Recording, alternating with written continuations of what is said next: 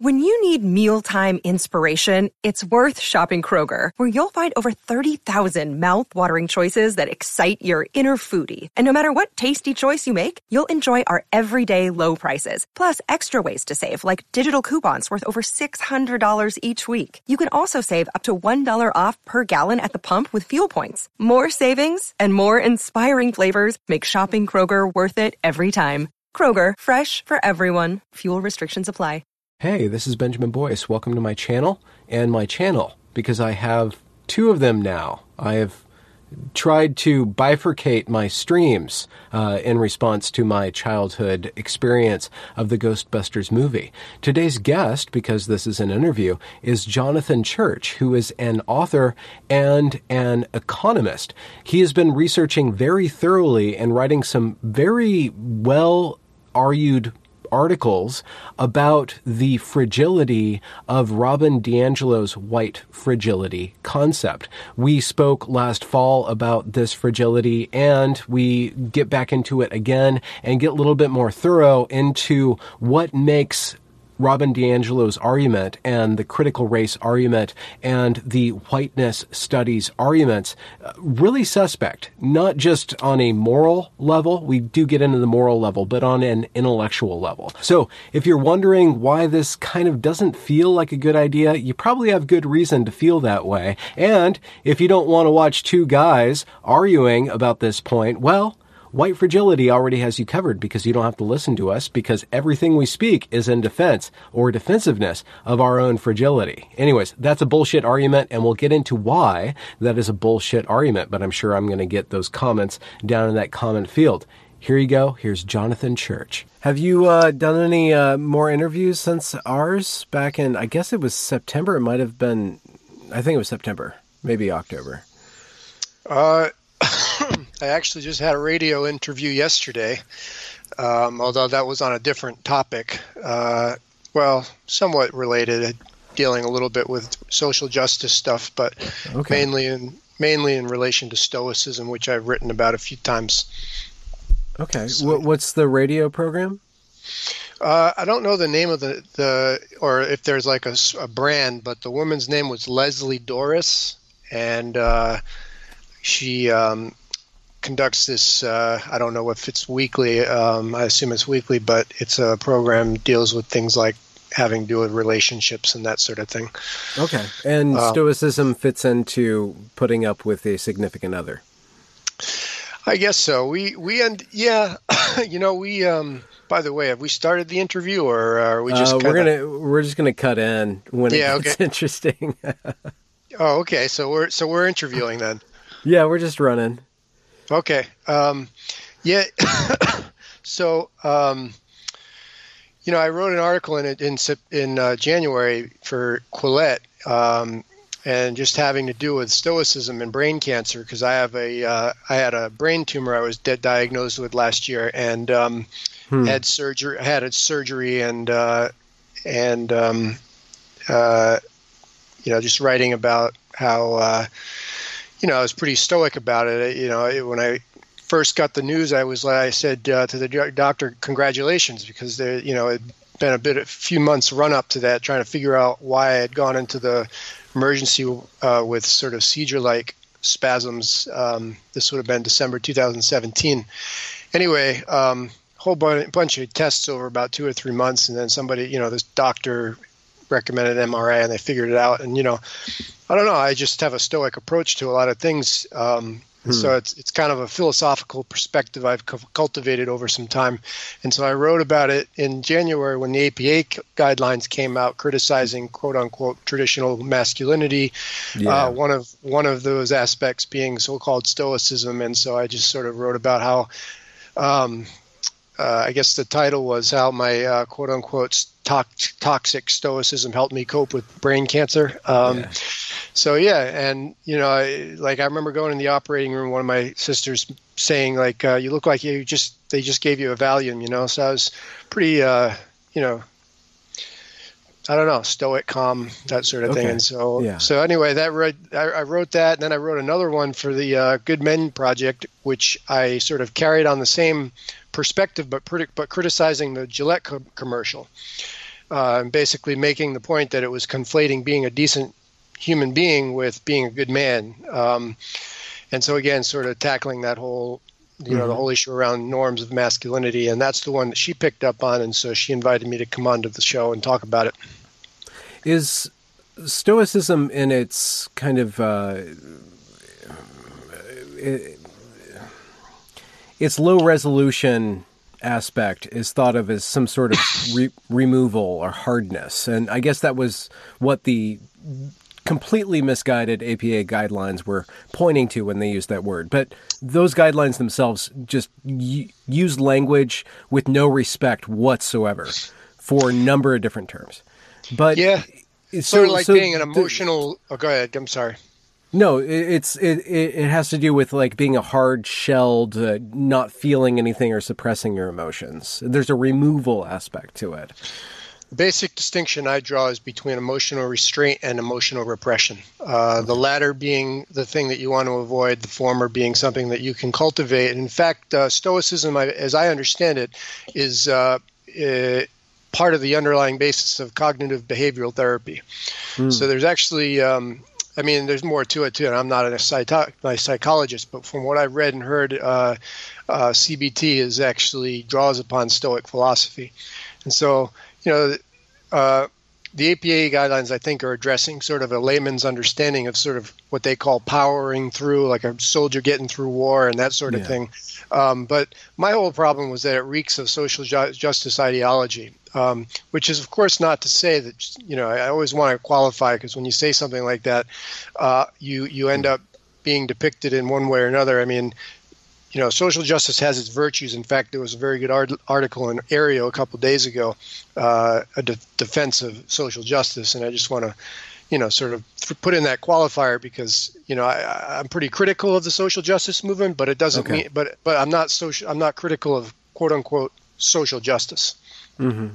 It seems like well and the adherents of social justice don't do us any favors with this, but it seems like it's very easy to use it as a euphemism for something negative. Social justice, in the same exact way that we use stoic as, as, a euphemistic principle, yeah. when there's like this underlying philosophy or uh, I guess world worldview that is underpinning it, that is very carefully thought through by the people who forged it and put it together.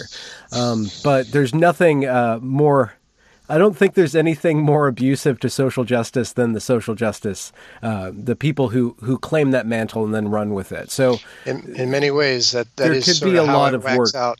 Yeah, there could be a lot of work done to to suss that out, to kind of sequester the abusers of that term in order to to take what's good out of that stuff. And that brings me to, I guess, the nominal question uh, about our this current interview and our first interview, which was about Robin DiAngelo and white fragility.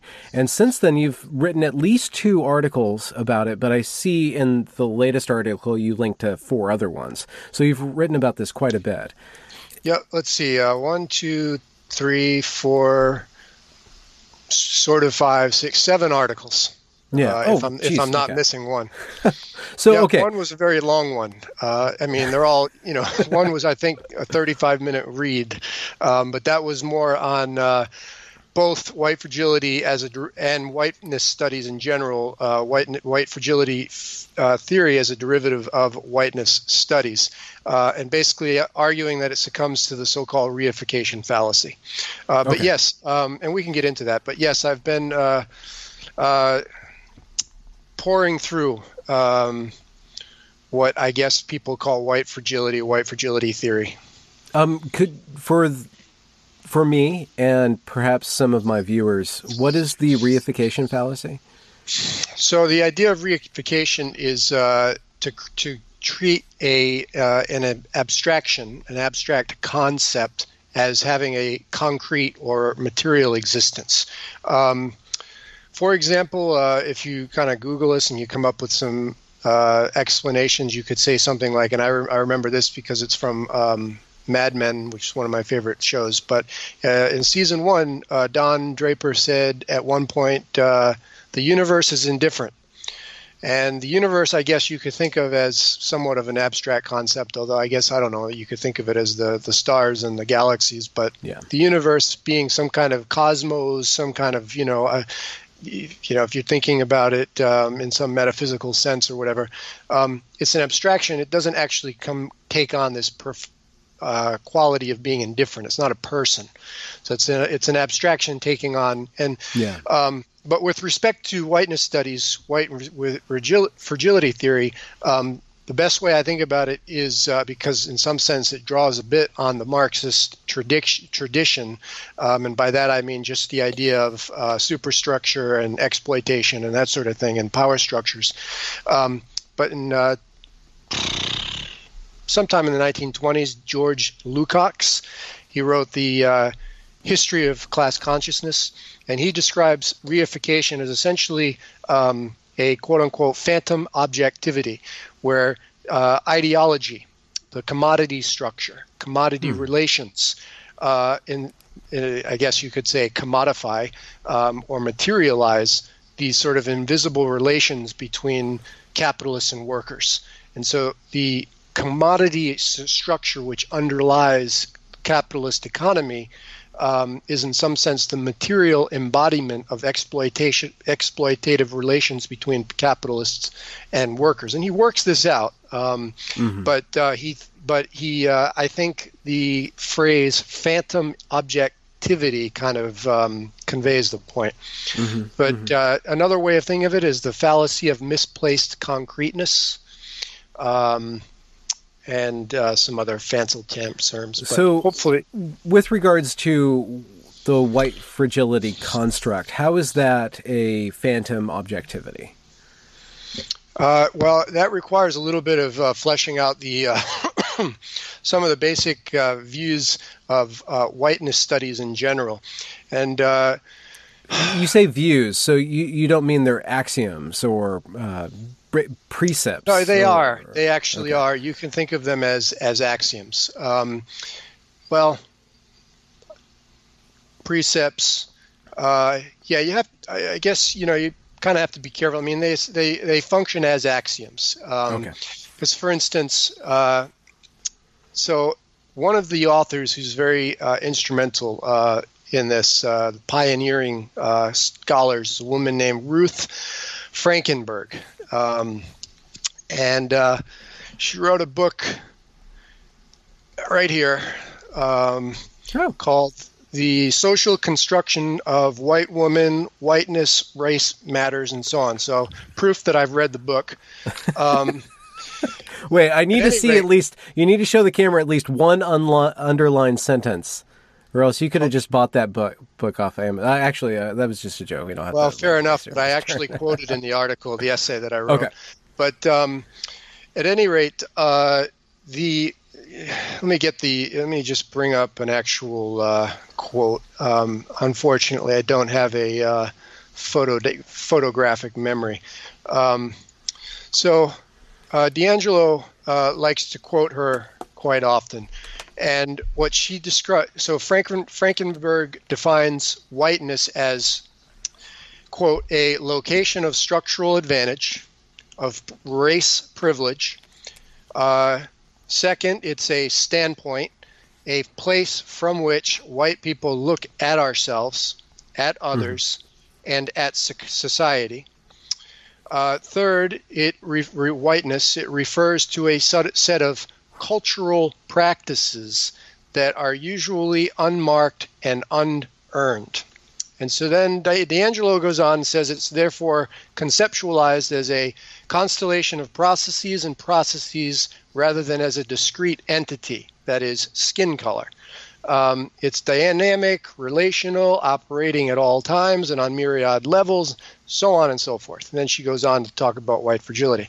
But the idea here is that there's this ideology or discourse. You can distinguish between ideology and discourse, but for the for for for our purposes, there you can treat them as essentially the same, and that whiteness is a kind of centripetal ideology where it draws everything into uh, white norms, social constructs, and so on that uh, you know, for instance, Toni Morrison saying that all of American literature positions the reader as white. Um, there was a uh, article in the Met Paris Review recently by yeah, I saw that. Yeah, so uh, white white people need to serve uh, save themselves from whiteness. Yeah. Um, there was another uh, piece that came out by a woman named Sophia Lung, uh, how whiteness is is um, is embodied yeah, in, in, the, in the books the library. Now, you know, I don't know how strictly or rigid I want to be about this, but the idea is that whiteness is embodied in the. Fa- I mean, and, and they are quite clear about saying that whiteness is not white people themselves. Yeah. As, as you just heard, it's not skin color. But Yeah. to be white in our society is to uh, unavoidably partake in social norms, relationships, habits, customs that reinforce a culture of white supremacy. And of Yeah. course, by, by that they mean sort of relations between groups. You know, the relation between, say, the dominant group, white people, and the not not dominant group, whether it's people of color, LGBT, so on, right? Uh, cis versus LGBT, white people of color, man, uh, woman. Um, but there are these relationships between groups, between people, and that they are uh, structured in very rigid ways. Rig- well, not rigid because they, they they'll say that this is very dynamic, um, Yeah. and that it's con- uh, constantly evolving. Um, but the, they're rigid in the sense that they constantly reinforce dominance. And so you have this kind of abstract notion of whiteness, which more or less refers to beliefs, val- values, habits, norms, all these things that we do in life. Um, and they reinforce uh, white supremacy because they are part of whiteness. Now, it's important to emphasize that what they're not saying is that you know we live in 19th century America. It's not, um, you know, it's not uh, that you know the, the laws protect uh, you know. Uh, Yeah. They, they, they, they don't legalize discrimination. We've made massive shifts, you know, explicit, mean, uh, Yeah. racist attitudes. That's not what they're talking about. They're just saying that as long as we are white and we are not sort of exposing our or admitting our fragility and all that, that we are reinforcing cultural norms uh, that that keep a system of dominance in place. Okay. And and so, to just to recapitulate, whiteness is the abstraction, and the sort of materialization of whiteness is us participating in society either by taking books off the library that position the reader as white, um, or uh, just you know going to work and reading a resume and uh, seeing uh, a black name and thinking that uh, or as- inherently assuming that that person is less qualified Yeah. you know sort of things like that yeah. So the one and thing that, I is known by philosophers as the reification fallacy it's v- metaphorically it's very colorful but it does not hold up as a logical proposition Okay, so what makes it not hold up as a logical proposition then?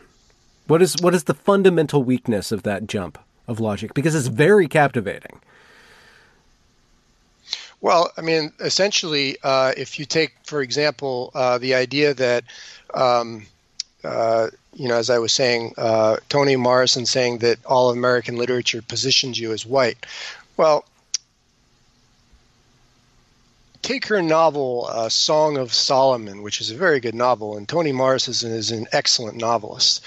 And it's about a guy, a kid, a guy named Macon Dead Jr., and he's exploring uh, um, throughout the story uh, these sort of mysteries of co- family conflicts between his mother or his father and his father's sister, um, and various other sorts of uh, conflicting relationships. And so uh, the story to me is very much driven by that plot line.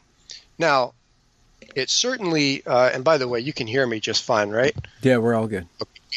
Uh, now, it certainly does uh, take place in Jim Crow America and function and, and takes place in interplay with Jim Crow America.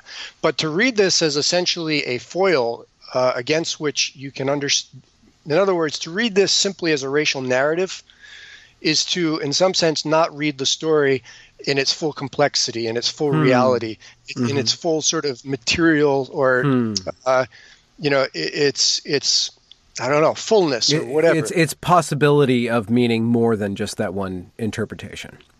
Uh, that's one way that I that I think about it. Also, uh, you know, um, you know the the notion that whiteness is on the shelves in the library. Uh, so whiteness is conceived as uh, you know attitudes, perceptions, a frame of reference.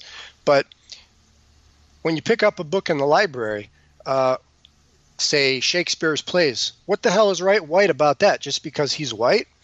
I mean, mm-hmm. sure, white Shakespeare is a white author.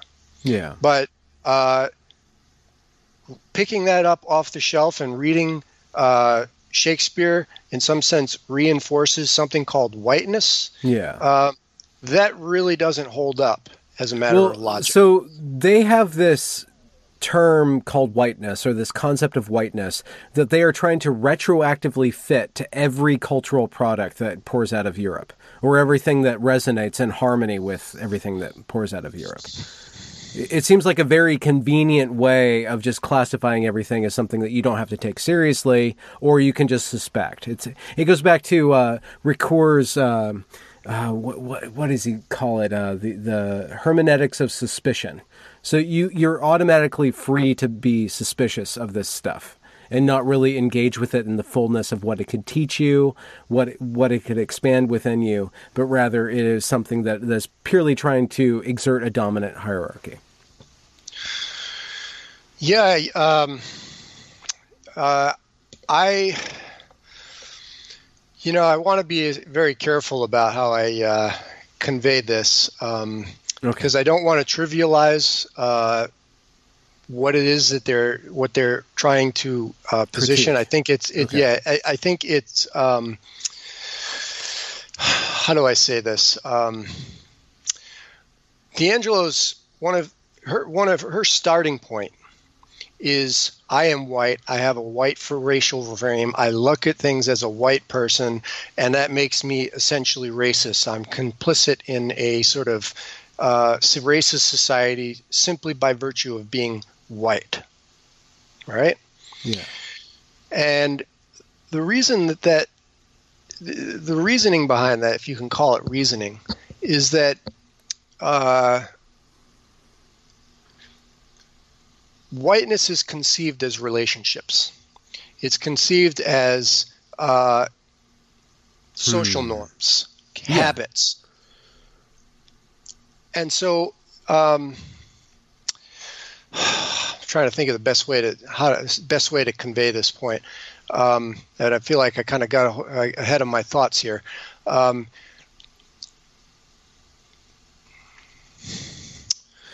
It just one one way that I, I am confused about it is that it seems like they are just replacing the word domination or norm or any sort of behavior that uh, implements order as whiteness. There, you could just replace whiteness with these basic terms, and whiteness kind of just dissolves because you, yeah, right I'm like not with whole term like with what you're saying i'm okay. not disagreeing with but what you're, you're saying to, okay. and and and i think that the reason I, I, I was sort of pausing there is that uh, i probably was trying to overthink the the matter a little bit um, I mean, I think it's really quite simple. Uh, an abstraction is not a reality or a material reality.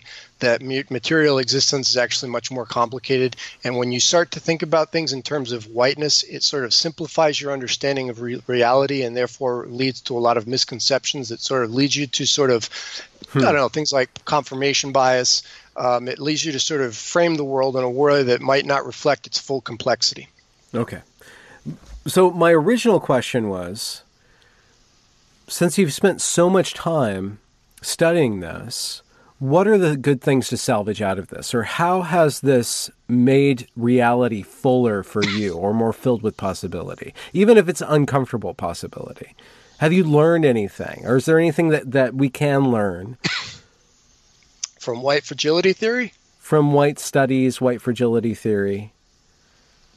In what sense? well, I mean, I, there's a lot that I could say that I to, today today to that. I mean, um, but uh, I mean, are you saying is there something positive that I've learned? Is have I learned that it's ultimately all bunk? Um, uh, yeah, I guess. Okay, um, well, I mean, yeah. I, I, could go in a lot of different directions with this. Yeah. Okay. Uh, well, I mean, my basic strategy, just to hold my cards, is to say that I know that it's a bad idea, and I've seen the results of this theory uh, taken to their extreme at the Evergreen State College. Like th- they enshrined white fragility. When George Bridges landed, he implemented a system of, of governance that was based on this theory of white fragility. I know it has a bad outcome. I want to stop that bad outcome from, from getting to its full potential. So I think one of the ways to disarm it is to agree with it in order to disagree with it. So, what are the strengths of it, and where does it go wrong? Right? What what, are, what why is it so attractive to people? Okay, I see. Um,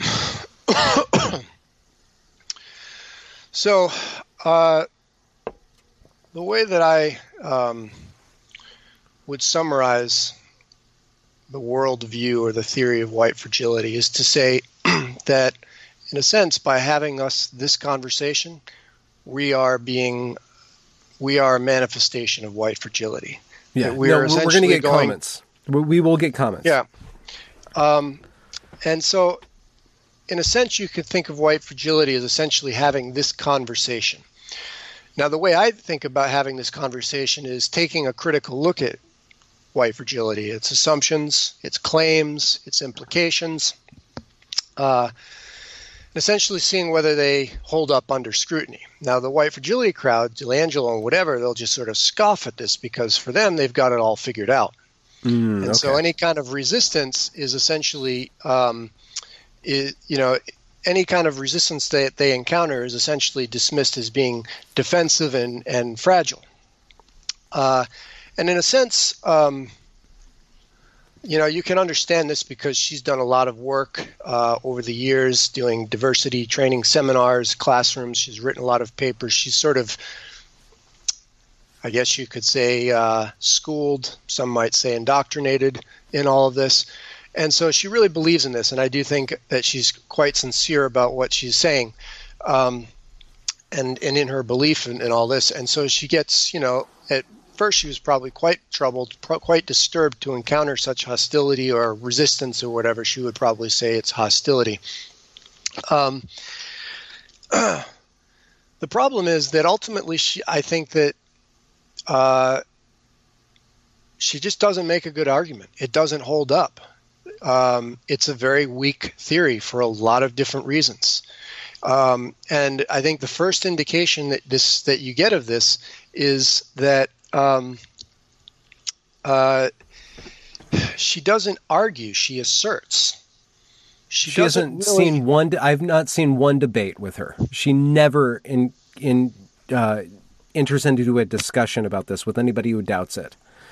Yeah. So, um, you know, she uh, she doesn't frame this in terms of an, a hypo- or any of her claims as a sort of hypothesis that can be tested. There's no okay. sense of falsification. There's no sense that um, that you can that you can argue. The idea that anytime that you don't sort of uh, go along and admit your fragility and then try to tease out what that fragility is then you're simply being defensive you're not you're not engaging in debate you're not discuss you're not engaging in discussion you're being uh, and there's a very Orwellian aspect to that. There's a very Kafka-esque sort of uh, ask, uh, uh, aspect to that. Now, uh, take for instance this thing that came out yesterday that I saw people on Twitter talking about, I'm trying to find a, a quote of this. Um, yeah, so she was talking about it to sort of exhibit uh, to exhibit defensiveness, you know, to sort of not sort of acknowledge your racism as a white person and that sort of thing. You know, and again, this all this all presupposes an understanding of racism. Okay, so uh, uh, uh, this that that's something that we should we should address. I mean, she has a very specific understanding of white of what racism is. Basically, you know, systemic disparities and that sort of thing. But um, to be defensive about this is, is, you know, when somebody comes up and and tells you about what white fragility is about and what racism is about, and you sort of object, um, this is supposedly putting on a, bor- a, burden on you know her, people of color, whatever. Um, it's what she calls weaponized tears or weaponized defensiveness. Yeah. Uh, ultimately, white racial bullying. Now, the problem with that is, is it it, the the problem with that is you see what I think this reflects ultimately is is her the influence of pro pro structuralism on her that this is a this is what you think of as sort of rhetorical bullying. It's it's yeah. not it's not really making um, and I wanted to say an objective statement, but the problem I, I, I, I, hesitate to say that because, and this is something that we should also address. She has all sorts of problems with the notion of objectivity, which itself is fallacious, yeah. by the way. She basically uh, confuses objectivity with neutrality. But anyway, um, she's not interested in the language of agree or disagree. In fact, I know I've seen her in an interview. I think in one of Mike Mike Nayna's uh, videos, I heard her say that you know I'm not really I don't really like the agree disagree uh, language. Um, and I might be mistaken that, but I believe I. Anyway, she's not interested yeah. in that language, if you will. It's really all about reframing. It's about reframing. You see this with the Jackie Robinson narrative that she brings up, with which itself is very factually um, problematic. But The issue is to use language in a way that sort of reflames our way of thinking about this. So if we object, we are engaging in white racial bullying. We are not engaging in scrutiny or critique. We are engaging in white racial bullying. And of course, that becomes very, very problematic um, because what you end up having is what I call the fragility trap, which is, as I wrote at one point, uh, if you disagree, you're being defensive. If yeah. you read all of her work, give it due consideration, and disagree, you're being defensive. Yeah. If you say, okay, let's argue on the merits, same answer. So you see, there's no way out. It's complete. Yeah. It's either you submit to indoctrination, okay, yeah. and then of course, uh, you know that that uh, has a sort of uh, twin sister or brother or whatever in, in, in the form of what you might call the fragility cult, which is basically all of the people who buy into this.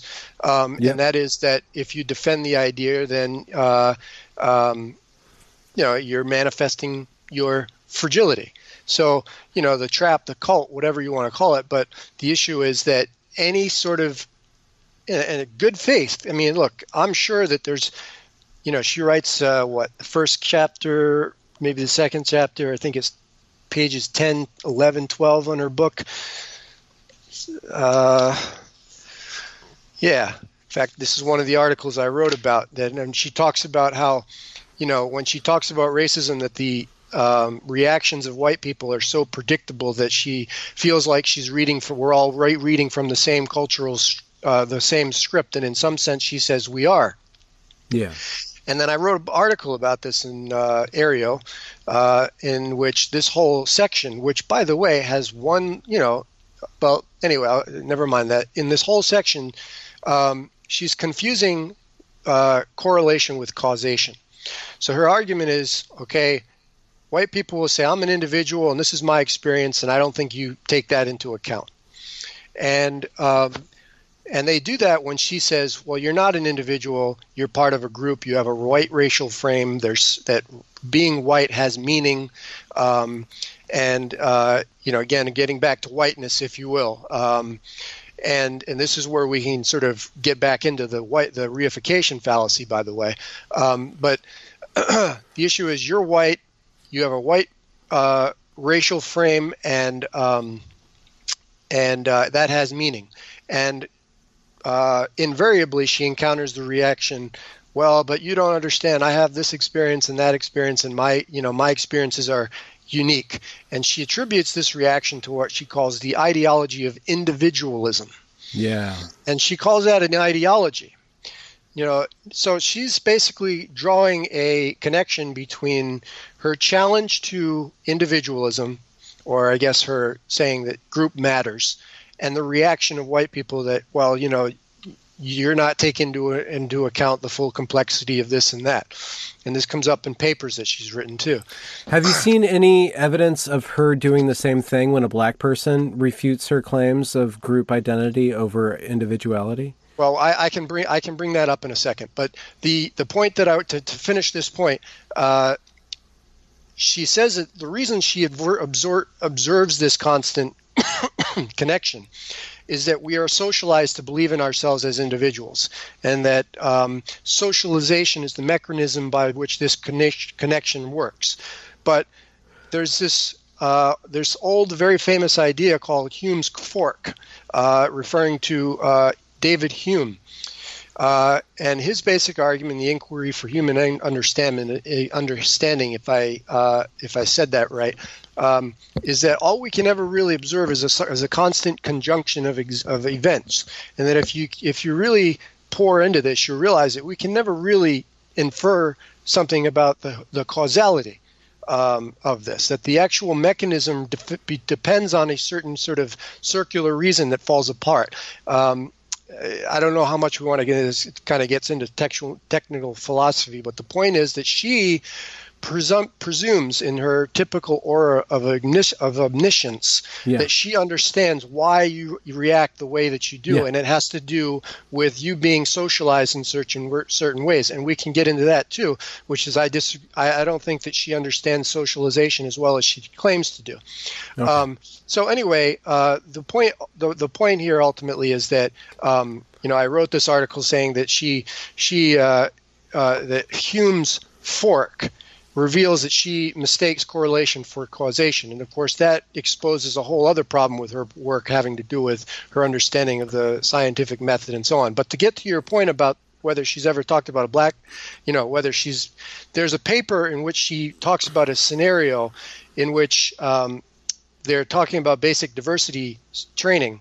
And there's a white trainer and a black trainer. And I guess the white trainer, if I remember this correctly, went up and gave her spiel. And then the black trainer comes up and gives her spiel, and uh, all the people in the audience are, are are are advised to stay quiet while you know they give the spiel, and then after this is yeah. done, a white woman I think in the audience raises her says, "Well, I think that you're you're not taking into account the full complexity of the situation and so on," and the white trainer. I don't know if it's DiAngelo or somebody else tries to intervene and say she's being quote unquote problematic, which of course is problematic because you know the whole idea is that you want to have healthy exchange. But okay. at any rate, um, but she says you're being problematic, and at that point, a I think it's a black man comes to def- the defense of the white woman and says, you know. Uh, you know, let her have her say or whatever. So she he comes to the you know, and then at, at that point, I think it's a black woman who then accuses the black man of internalized oppression or whatever. And basically, the whole thing falls apart. And so, and I guess you could say that that's illustrative of how, uh, you know, if you take white fragility theory and all the things that it's trying to convey seriously, you can ultimately invalidate, ironically enough, the black man's view who's coming to the event to defense of a white woman who's simply trying to say, I don't think this is taking into account the full complexity of the situation. Anyway, I can send the paper to you. I, I read yeah. that. I forget, I forget which paper it was at the at the moment, but I remember that particular. So anyway, sorry, I've gone on so, long enough. No, absolutely. This is wonderful. So to reorient ourselves I, I really do think that the work that you're doing, and I'm going to link to all 74 of your articles on this that you've done so far. No, seven uh, seven articles. yeah, okay, whatever. Oh, okay, I see. I, there'll be well, the reason, there'll be 10 by the time I publish this. No, the reason I confuse is because I've actually, in total, I've published something like 75 or so oh, essays. Okay. but, but the thing is, is that I really do think that this is a this is a very dangerous way of thinking it, it's very fragile, inherently very fragile, and that's what we talked about the first time. But the thing is, is that it, it takes on the aura of strength when a crowd of people uh, go along with it. So somebody the other day, uh, somebody who's working on a Netflix series about five kids in some eastern U.S. city that got uh, mistreated by the criminal justice system. She retweeted some quote by Robin DiAngelo that was basically this fragility trap, where that if anybody questions what this is, that that that very questioning is evidence that we are right. And and I went through the comments, and there was just one person after another person after another person says, "I have more to learn. I have more to learn. I have more to learn." And so it it it it at one point it pisses off the people who don't want to have anything to do with it, but it attracts people who have a certain psychology who want to be followers. It extra- it it attracts specifically sheep and uh, wolves in sheep clothing. That's exactly what it does. It, it, it's a horrible ideology with regards to who adheres to it. And with our talk last time and with my first Robin DiAngelo video, the only criticism I received from those is that I am white. Of course, I would disagree with this. There's no actual substance. Yeah. To the actual argument. So, what we need to do, I think what's really important to do is to give is to keep on exposing it as the weakness it is, and then expose people to something better or, or a very a disarming way of dismantling this. Let me go through uh, real quickly so that you know we don't. I don't do this before we run out of time, but um, uh, I'll run through because look, uh, we I think have have made clear uh, what I think all critics of white fragility theory understand which is that there's this trap and this cultish, cultish element to it. Um, but I don't think that's what's going to ultimately make the case because yeah. it just it just goes in circles. Um. You're fragile. Well, you're not engaging. You're fragile, and so on. So, yeah. um, but I think that it's pretty clear to those you know who aren't sort of indoctrinated in this. But you know, I try to make. I, I, mean, I've read all of her work. I've been thinking about this for a long time. I've made a good face, and I think there are interesting questions that she raises. I think that on in page 54 of her book, when she talks about the burden of race, I think is a very good point, um, and we can get into that. But let me just go through the basic critiques of white fragility theory right now. First. um, so uh, listening i guess the the first I, I, I don't I, I feel I fear that pre- presenting this sequentially sequentially in the way that I that I plan to do just because it's how I have it written um, I might want I might otherwise want to reorganize this but one is shut up and listen right? That's basically one precept of white fragility theory. Now, the problem with that is listening is fine, and uh, I think I agree that we all need to be able to listen to each other and so on. But listening is at best a necessary condition for understanding. It is not at all sufficient. And yeah. the reason that I say that Absolutely. is yeah, I you can listen all the. I mean, I could li- I could sit on and on a lecture on quantum mechanics and not understand anything.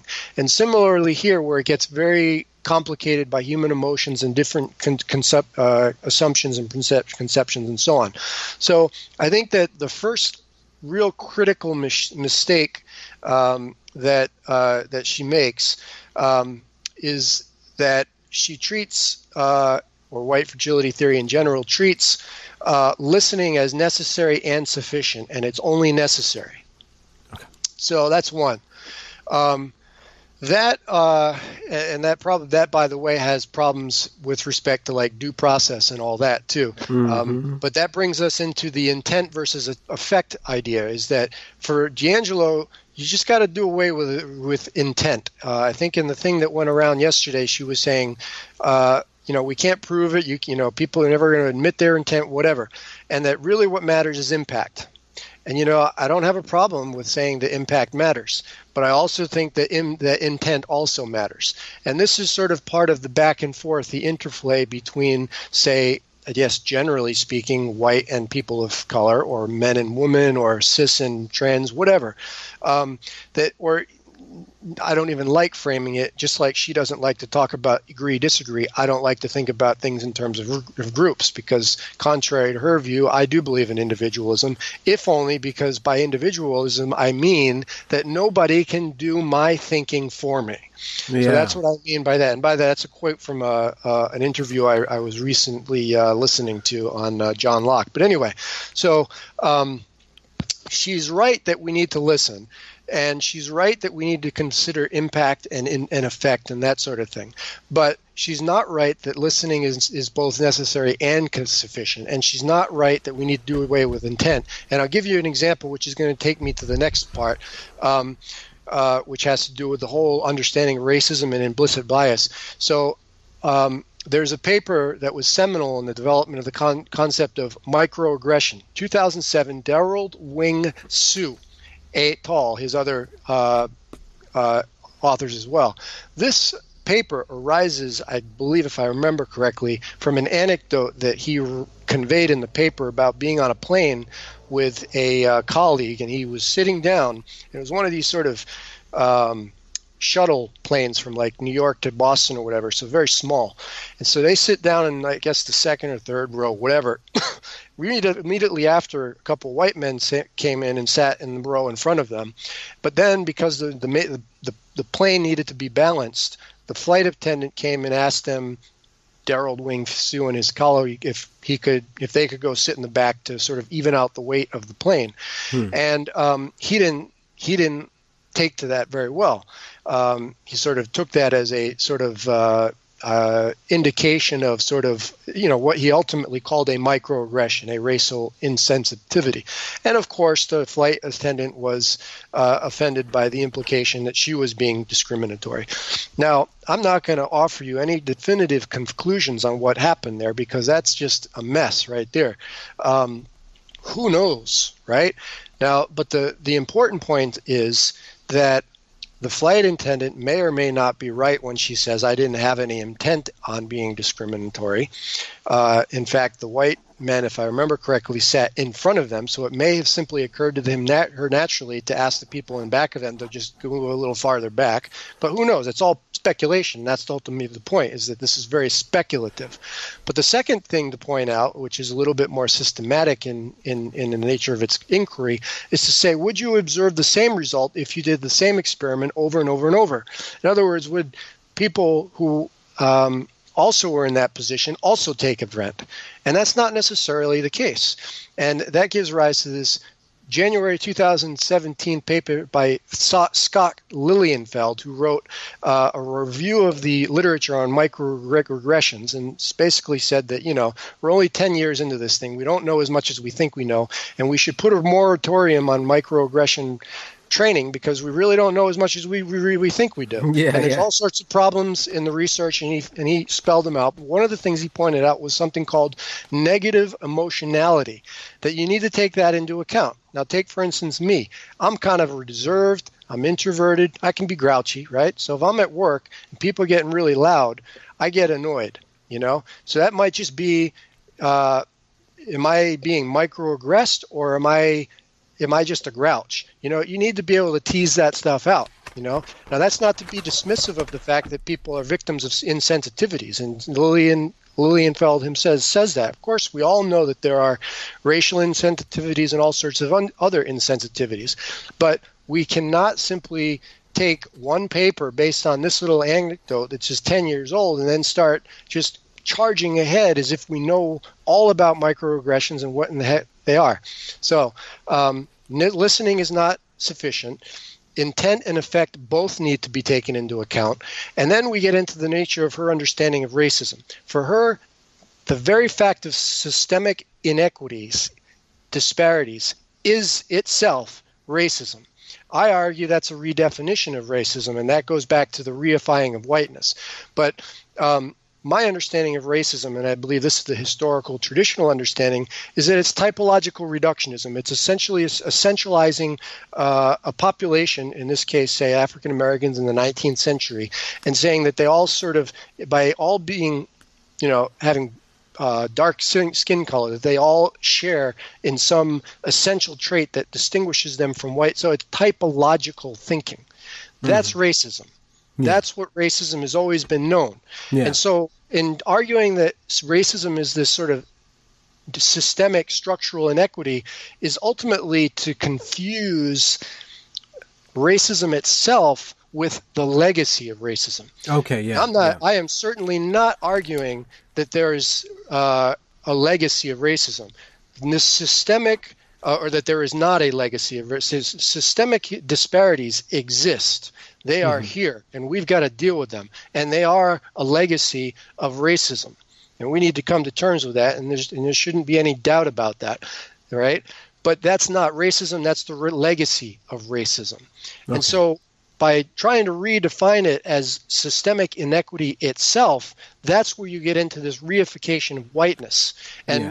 you know that you know I, I pause a little. Well, and, and, ultimately, go ahead, go ahead. that way of thinking doesn't actually lead to solutions other than listen and obey, or, or I guess right. tithing. I, right. the, the, only solution then is just a, a, a blunt force uh, reparation, where you just deposit seventy percent of your income into all of the uh, you know historically marginalized. Yeah, groups. there's all sorts of. By the way, I've worked in damages analysis when I was in the private sector. All sorts of problems that come up in uh, in trying to come up with a valuation, uh, and it's very very complex.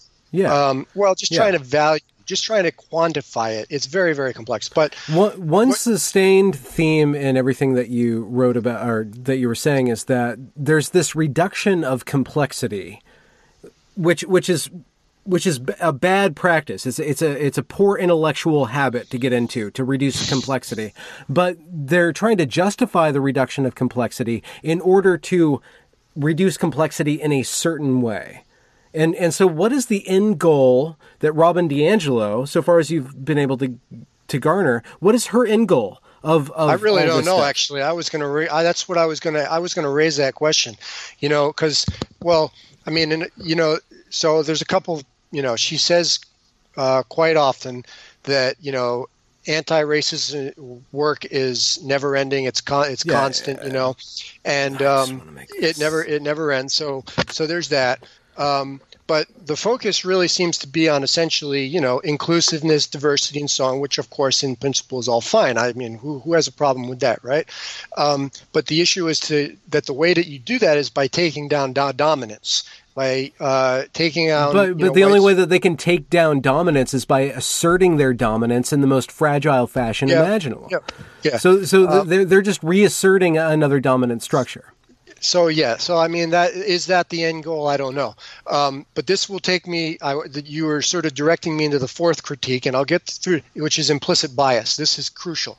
This okay. is probably the crucial premise about this is why she can say that systemic inequities and disparities are in fact evidence of racism. And why in fact we need to invest why we need to acknowledge um, fragility and why we need to listen and why we need to consider impact and so on right? Listening is, is sufficient. Impact is what is important. Racism is systemic. All of this is because of implicit bias. And the problem is not that i'm not saying that implicit bias is not a thing I'm not saying that implicit bias is not real, but what I am saying, and I'm still going, I'm pouring through this literature right now. That's my sort of current project. But okay. one thing that's clear when you read it is that the literature is very inconclusive about what implicit bias actually is and how it leads to systemic out, outcomes. Now, there are papers that say, look, this is a this is a uh, list, implicit bias is absolutely a thing. And in fact, you know, in some sense they're right, but you have to understand what they mean by that. Uh, you know, we don't want to get into all the complexity. We'll be here for hours.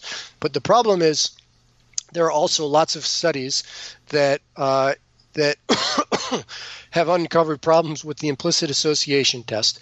Moreover, and I've been mm-hmm. corresponding with a psychologist on this, um, the test retest correlation uh, is very low relative to other things. So in other words, you take a test, you find some kind of you know result, but another test the, the, finds a, a, slightly different result. But the correlation, you know, I think he says that uh, he typically sees like a 0.4 correlation, which is very low to say 0.7 or 0.8. But the ultimately the point is that, and this just kind of goes more generally to the so-called replication tri- crisis in, in psychology. Mm-hmm. It's very hard to draw uh, general inferences, objective inferences from subjective, what are ultimately what we're talking about are introspective phenomena, which is what's going on in our minds. So basically, and as and this sort of came up when we were talking about microaggressions, which is sort of a kind of implicit bias. But the mm. the basic point is we really don't know as much about implicit bias as we think we do,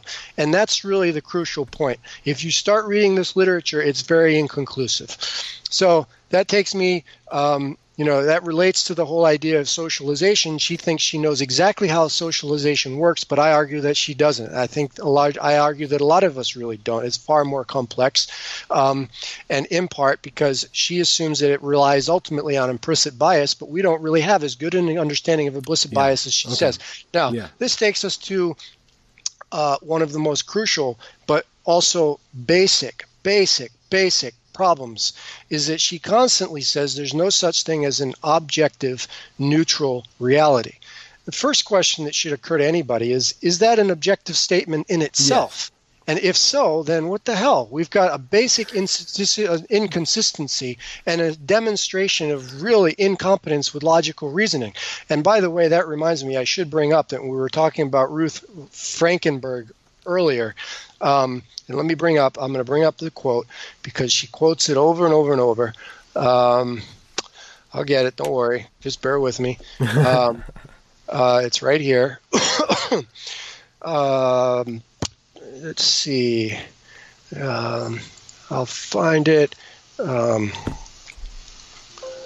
yep. So, whiteness studies begins with the premise that racism and white privilege exist in both traditional and modern forms, and rather than work to prove its existence, works to re- re- reveal it. Now, in other words, they assume it assumes the conclusion in advance and simply goes about trying to reveal it.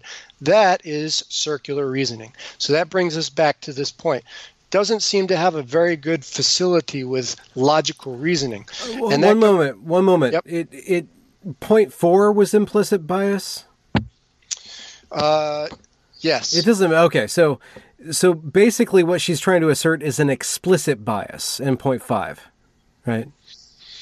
Like this uh, is an explicit bias that that. Are you talking about objectivity and neutrality? Well, the whole objectivity thing is that I'm projecting I'm projecting my bias onto reality. Yeah, I guess you could think of it like that. Yeah, I guess that. I guess but at least she's being honest and just just saying that she's explicitly biased to her well, conclusions from the get go. Well, uh, yeah, I mean, I see what you're saying. So, um, so I thought you were talking about white people, like when she talks about because for her, objectivity and individuality are ideologies, and that's a yeah. sort of a form of in, implicit bias.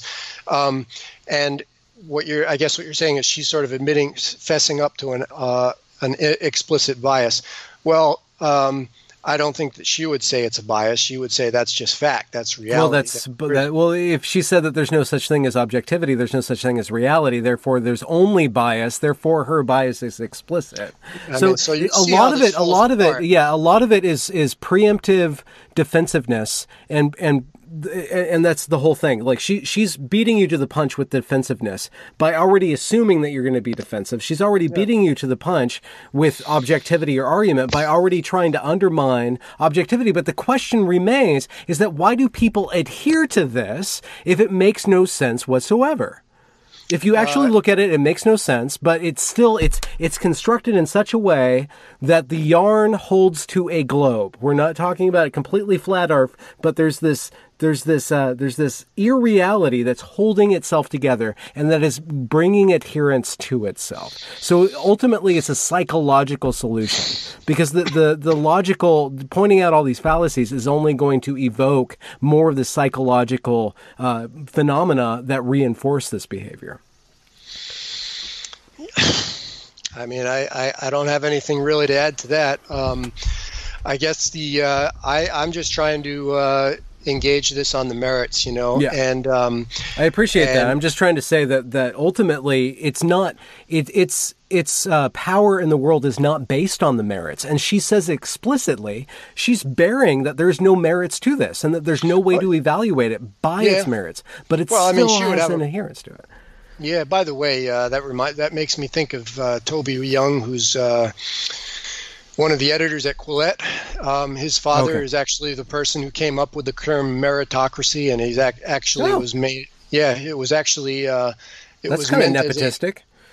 Yeah, well, it was actually apparently in his book uh, "How to Lose Friends and Alienate Pe- People," um, which is a good, funny book, by the way, and I recommend it. But uh, I practice um, this all the time on social media. yeah, it uh, apparently it was um, uh, meant as a ter- term of damnation. It was, you know, he was more of an egalitarian, and so that what the problem with meritocracy is, it would give the sort of uh, noble, uh, the the rich or the aristocrats or whatever, it would remove their guilt because it would make them feel like they had, had earned their riches and that sort of thing. So he had a problem with that. But anyway.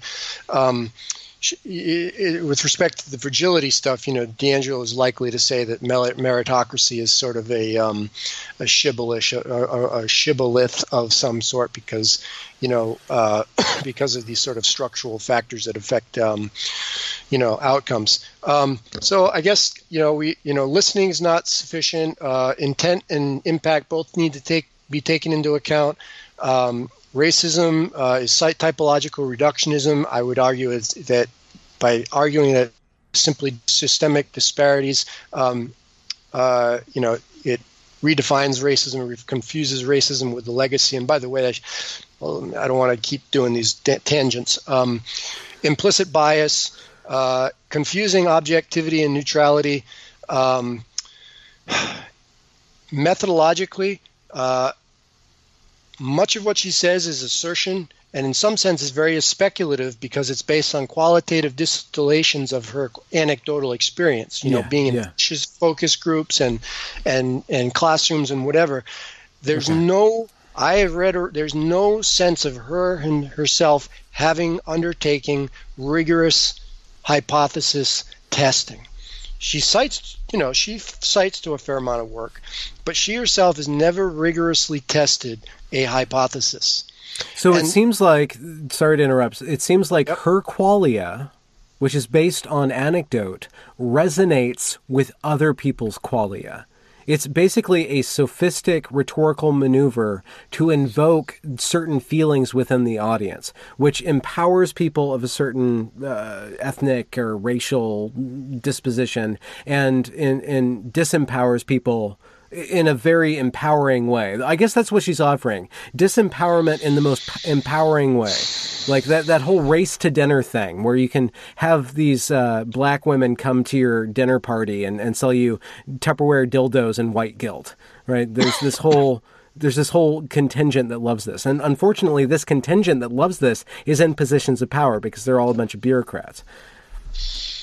Yeah, I'm not aware of that particular thing that you mentioned, but um, yeah. So uh, there's there's a complete absence of rigor, rigorous hypothesis testing, no falsification, and that and that sort of thing. So, you know, it's not rigorous is really uh, the main point. and so that brings us to this idea that what she's ultimately offering are doctrines, they're you know theories, you know, uh, not not theory as something that can be tested, but theory as a kind of uh, a way of looking a reframe a narrative.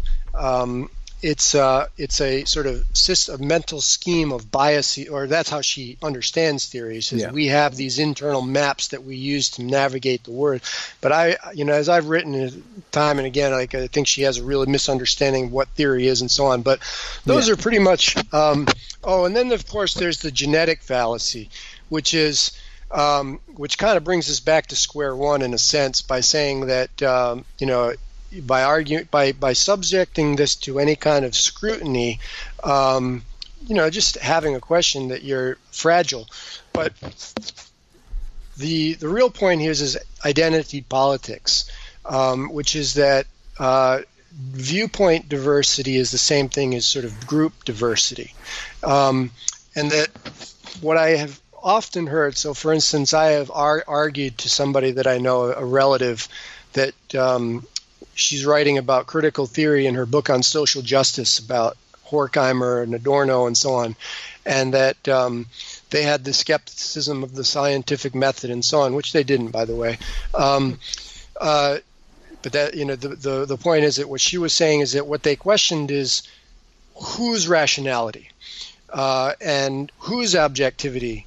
That's what they were critiquing. Yeah. And in fact, that's not what they were critiquing. That is not what Adorno and Horkheimer were critiquing. What they were critiquing was the instrument, instrumental. How do I say? Instrumentation. instrumentalization. I have a okay. slight speech apraxia still lingering from the surgery. Um, yeah. That uh, reason had been instrumentalized by the scientific apparatus of capitalistic society. I can flesh that out and so on. Okay. But anyway, my yeah. basic point is that she misconstrues the fundamental thing that she's trying to say. So I'm making this point to somebody who's very much in sort of the social justice mind. The basic response is that's according to you. So the issue is you're not evaluating what I'm saying on the merits. You're, you're, you're invalidating by the fact that on the basis of the fact that I said it, and this gives rise to a basic distinction between truth and perspective. You know, okay. so you're saying I have a perspective on this matter, and you, you're saying that what I'm I'm I'm I'm proposing I'm positing a, a, a claim that I take to be true, and you're saying that it's only my truth, but it's not sorry, I'm getting ahead of myself. What I want to illustrate is the genetic fallacy. And the point is that my claim that she misconstrues a basic claim of the critical theorists is being evaluated in the following sense. That's according to you. That is, the merit of the claim depends on the fact that I'm saying it, not on the logical grounds, the factual grounds. It's the fact that I'm saying it. That's what's called the genetic fallacy. No, so, it's it's called like the the the playground fallacy. That's what a four year old says. Jeez. I mean, I suppose so. Yes, but you know, you could. You know, the the funny thing about this is that you could actually, you know, we talked for an hour or so, or almost an hour. I don't know, but. Um, you can basically throw this all back at the DiAngelo by saying this is just all according to you. Why yeah. should I take it seriously? Just you. It's just your truth. Which goes back to that she is pleasing people to very steep monetary gain for herself. She's pleasing people who is have. really? A, I, I, had wondered about that. I mean, I wonder no, she probably sells I, a lot of books. No, she sells a lot of books. Her speaking fees are in the tens of thousands. Um, I don't have the exact number, but they are in the tens of thousands. Um, unless she's well, uh, you know, you you've been bringing you brought this question about as to why it resonates so much, and I don't yes. really have a good. I mean, I I, I don't want to really get in. I mean, the best I can think okay, okay. Of, but, but we can answer this insofar as it disresonates with you. It, what about it irks you? Like, let, us get just the pure qualia, your bi- biography, your anecdotal experience. Why do why do you dislike this on an aesthetic or a personal level? Um, I just think it's a very weak theory. I don't oh. think it explains very much. I think uh, it's based uh, on misunderstandings of a lot of concepts.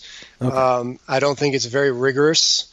Um, okay. I think it it it uh, um, it's very it's almost intellectually dishonest, um, and that that's that's the whole fragility trap thing. Um, but ultimately, I just think it's very weak because it's uh, not rigorous. Um, she she asserts, she doesn't argue. Um, mm-hmm. And I mean, just go through the implicit bias literature.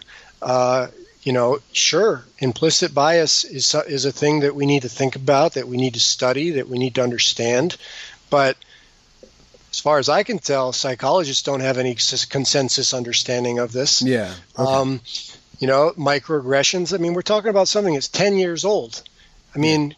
it's like this thing is in its is embryonic, and all of a sudden, it's just got this cultural currency. You know, so, um, so yeah, I just think it does not hold up as a matter uh, under scrutiny. Okay. And I guess if you want to say it, why it it irked me. I mean, I try not to get really emotional about it, but I will say that. well, don't be. Okay, let, us just suspend what, your stoicism for just one moment. Yeah. Well, I'll tell you what got me started on this is was um, I, I, was talking to you know a relative of mine who's really steeped in this kind of stuff, and I remember just sending an article I'd written for Good Men Project, I think, and um, you know just about you know that the uh, confirmation bias might be a problem, you know, in in in in some of the stuff that goes on in social justice uh, activism and then maybe something else I sent. And the only response I, response I was getting was, "Why are you so fragile? Why are you so fragile? Why are you so fragile?" And at first I was mm. like, "Well, you know, because I think this is not a good line of reasoning. I think that there's some cognitive uh, errors going on." And all I kept going was, "Why so fragile?" And so I just realized there's something really wrong with that. Um, and that's when I started looking into this. Yeah, yeah. It, it's just, I guess, it's a bigger problem to figure out.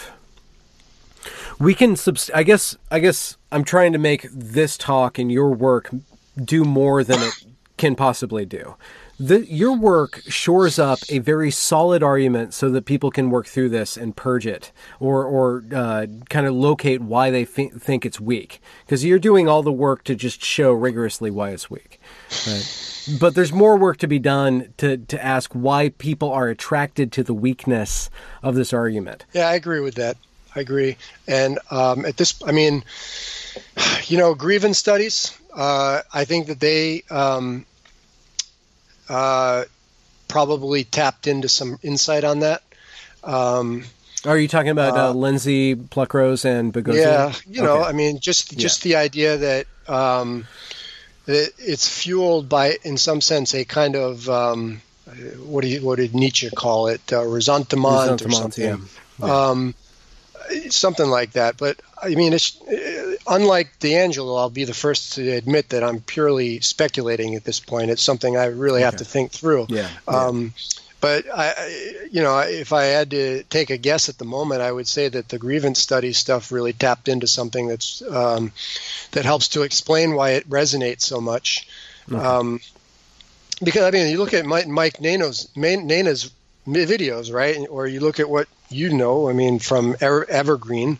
Um, I mean, or really, I mean, go back to reification. Look what Shakespeare sh- showed us in um, in uh, Coriolanus, uh, basically mob rule. When the mob sort of takes over, I mean, it's um, hmm. uh, you um, you just you're not you, you're you're how do I say um, you're suspending your your your facility to think through this independently, to do your thinking for yourself, and you sort of uh, I'm pausing for for a reason here. Um, the reason is I, I, I, really want to make this point uh, uh, clear. Um, I'm thinking of people that I know uh, that, and I'm, i say pu- people plural because I'm not thinking of only one person. Uh, going back to high school, and I'm thinking these are people who um, I never thought of as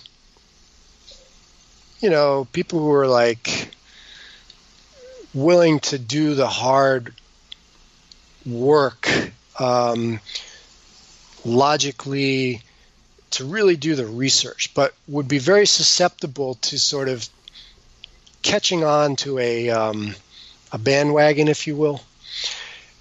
And it's not to say that they don't sincerely believe in the cause, but very be, but become very susceptible to becoming part of that cause under the name of something like justice, right? I mean, the whole idea is it's social justice. Who could be against social justice, right? And then, um, ah, yeah, okay. So I'm sorry, I was a little tangential there, but uh, this brings me back to a um, uh, an argument that I've been working through in my head. So I I think there's a history to this. Okay. And part of it has to do with the whole postmodernism, and you, you hear about you hear Lindsay on um, Twitter, you know, talking about applied postmodernism, and so there's a there's an intellectual history to the, to this, right? The idea of postmodernism, and and I'm speaking loosely, obviously. Want to want to you you know again in keeping with the sort of integrity integrity of intellectual inquiry. We ultimately want to parse through all the nuances here, but um, the idea is, is a discourse, um, power, dominance narratives, and all that. Uh, come out of the work of like Foucault and and and Derrida and whatever. And actually, it's it's more complicated. I, there's like four ways to read Foucault and whatever. But the idea of yeah. Tom dominance narratives has a history. Now, similarly, in the 60s, you have lots of activism, and they were trying to change society in all sorts of ways. The 60s and 70s was all about activism, and then I would argue that sometime in the 80s, you know, you had a backlash. Reagan, Reagan comes into office, and so on. Yeah. Meanwhile, a lot of the a lot of activists were sort of going into the universities, and they were sort of following this sort of Antonio Gramsci script. And Gramsci is a so-called neo-Marxists who talked about so-called war of position. That what you ultimately need to do is you need to take over, assume control of inst- the sort of institutions, so that you can then become the progen- progenitor of norms and ha- and so on. And so essentially, I mean, I, I feel a little grubby saying this, but sort of like a takeover of the universities, if you will. But you know, it's it's not so conspiratorial as that. It's more of like a movement that kind of stems from the '60s and even before that, if you really want to go through it. But mm-hmm, mm-hmm. with the end of the Cold War, uh, you no longer have this sort of unifying force of like anti-Soviet or just a Cold War, whatever. Okay. Meanwhile, there was sort of a lot of uh, the rise of sort of leftist liberal trends in the university, and then you have books written by like uh, Harold Bloom and and Schlesinger, and basically expressing concerns about the rise of political correctness and identity politics. And then you have sort of a growing divide between the right and left, which begins we begins with like Rush Limbaugh and Bill Clinton and so on. And then, you know, for a while this was all channeled through the Iraq war and so on. Mm-hmm. But basically basically a polarization. Um, now, uh, hmm. I hesitate to, to talk more about this because I'm thinking about this. A lot of other people are thinking about this, and a lot yeah. of people have very different. Well, let's let's restrain it to what you were speaking about yeah. about people who were susceptible to yep. bandwagoning. Yeah, yeah. So, like, so you um, have a lot of people not dis not yeah. unified, so disunified. so what I'm saying is, there's a history to this, and it's all led us to where we are now. Now, in terms of delineating all the nuances, We'll put, we'll put that aside. But what it has led to is a kind of the, what we know as of as the sort of social justice movement. Right now, what is that movement? Again, we'll put that aside because, and I, I acknowledge it is all very complex. But hmm. we've arrived at a point where the narrative now, the discussion, the conversation, revolves around a kind of um, understanding of racism as a systemic, as a phenomenon of systemic disparities, and that those systemic dis- disparities we all can acknowledge. They are all, you know, just look at the data, clear as can be. But we have also sort of come arrived at this sort of understanding of how those things are sustained and it has to do with this sort of reification of whiteness. The idea is that you it's it's no longer about sort of widening the circle of inclusion. It's about decentering whiteness. That brings mm. us back to this reification thing. Decentering whiteness, the so-called centripetal ideology or discourse of whiteness, it only makes sense if there is in fact something called whiteness that lies at the center of our society and lies at the center of what we are supposed to understand as a white supremacist society. Well, but and, those things are just code words. Whiteness, white supremacy is now just a code word for something else. Western. Well, maybe. there's your reification fallacy. That's your reification fallacy. So, whiteness is supposed to be an ideology, a discourse, or whatever that centers everything into its own center, and it's manifested through these relationships of dominance. Yeah. But of course, what you're saying, and what you're saying very reasonably, I think at least, is that whiteness is just a code word, it's an abstraction. And the fallacy lies in the, uh, in the sort of belief that it's infused, embodied in us, in books, in institutions real things. And we need to root it out. That's the only right. acceptable the fallacy solution. or the, the, the fallacy of misplaced concreteness. This idea now, I mean, look, uh, one thing that we haven't really gotten into, and we don't have to, but you know, DiAngelo really wants us to start with the idea that we have a so-called white racial frame, that we we have been socialized with a with a racial frame, and we just don't know it because part of our socialization is that we've been socialized to not know it, and so on and so forth. And you could unpack that in a lot of different ways. I've tried to do that in my own mind, but but really, what the point here is to ultimately see this notion of whiteness as something that underlies at the core of our society, um, under, underlies systemic disparities. And my basic concern, my my uh, my concern in all this is that I just don't think that that's very. I mean, first of all, it's based on a logical fallacy, but also Yeah. I just don't think that it's really uh, clearly worked out. Um, well, okay, and and because it's not clearly worked out, it won't work out to anything clear. Like the result is not clear, right? I mean, I'm I'm still gonna, you know, look, uh, I I am still open minded about this, and my study is ongoing, and I'm going through the literature. I've read uh, plenty of uh, papers. I mean, I think that there there there's a lot of um, very uh, interesting claims. Uh, I've read people like Lawrence Blum, John Powell, Ruth Fro- Ruth Frankenberg, um, uh, and you know a bunch of other papers. And so you know this is an ongoing thing for me. I mean, I guess you could say in that sense I'm following DiAngelo's advice to be open-minded about this. Right. Yeah. The problem is that I arrive at different conclusions as she does, um, or at least different questions. And uh, and if I do that, then suddenly I'm no longer, or I, I'm suddenly falling. I'm so, I'm so suddenly fragile. You know, like Well, yeah, like for instance, look, Coleman Hughes, right? Coleman Hughes, right? He makes a really good argument about the so-called systemic disparity. Is that the problem is that they apply it narrowly and not broadly, so that when disparities work one way, which is, you know, look, uh, white people are more wealthy, they get they make more income, they're at the top of Silicon Valley, and so on and so forth, right? We all know that. Um, so you have a systemic disparity. But then when it works the other way, they never invoke racism. So, for instance, he cites this study um, in the New York Times uh, talking about it, another study, I guess, where. Um, uh, let me. I'll bring it up. Hold on. But it basically, the, the the point was that what it ultimately showed was that um, conditional on parent parental income, black uh, women uh, either yeah, they're above. Uh, yeah they either they're doing uh, really well. had greater. Um, I'll find it. Here it is. Uh, higher college attendance rates than white hun, white men and higher incomes than white women, conditional on parental income.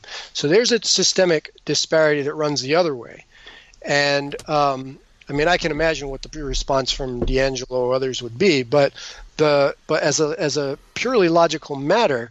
Um, it- you know, you're essentially uh, it's it's just not holding up. By the Yeah. way, econ- economist Raj Chetty, who's very big on inequality, uh, talks about effects of neighborhoods and how poor neighborhoods have a bigger effect on boys and girls. So that's another example. yeah. Um, but anyway, yeah, so that's all. So, yeah, I really think the reification fallacy is really central uh, to understand. And, um, you know, I might not have, uh, I mean, the basic idea is what I said it is. Um, Yeah. But working it out in terms of examples, I mean, that's something I'm still, Well, uh, okay. The thing is, is that at least you're working things out. At least we're working things out. We might be completely wrong and fragile, but at least we're engaging with the material. I mean, maybe that's the only thing that we have to stand on. That that we don't need to claim authority, but we do claim interaction. At least we're working it out for ourselves. We're not learning. We are engaging in a conversation or a dialogue with this material. I guess that's all we can really uh, put ourselves on at this point. yeah. Um, I mean, that's that's all I ultimately la- ultimately ask for. But um, You know,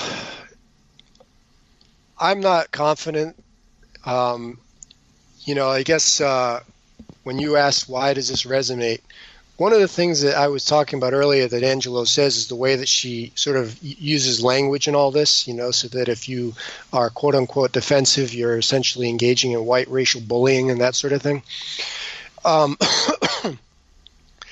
and I can understand why she says that, but I also say that she says that because she's so indoctrinated in her own doctrines that she just she's just you know she's sort of made up a whole new language for herself. But that kind of language really resonates. If you try to talk about this in terms of well, there is a distinction between objectivity and neutrality, and that objectivity is about rigorous evaluation and, and hypothesis testing and falsification and, and so on but and nobody's really saying that that's the same thing as neutrality and blah blah blah. Talk about Popper and talk yeah. about uh, implicit bias and all that. People don't want to hear that. When you talk about well, uh, you've just got you know I am white and I am a racist and I need to understand what you are telling you. Know, that resonates. So it's sort of it's almost yeah. in some sense a linguistic thing. Hmm. Hmm. Well, thanks a lot, Jonathan. You, you, really poured your knowledge into my head. I do want to have you back on to talk about economics because that's your actual originating thing. But maybe you've moved on into the realms of implicitness and and no, fragility. I'm still. Uh, I'm still. I I just got into this because I I I just. I, I mean, really, just intellectual curiosity, but also I really thought that it was just bad thinking I yeah. mean, and and, yeah. and and and if it were just bad thinking, I mean, you just kind of do away with it. But it's had such a huge yeah. influence. Yeah. Um, but yeah, I mean, ultimately, I am, you know, uh, economics is where I'm trained, and uh, yeah.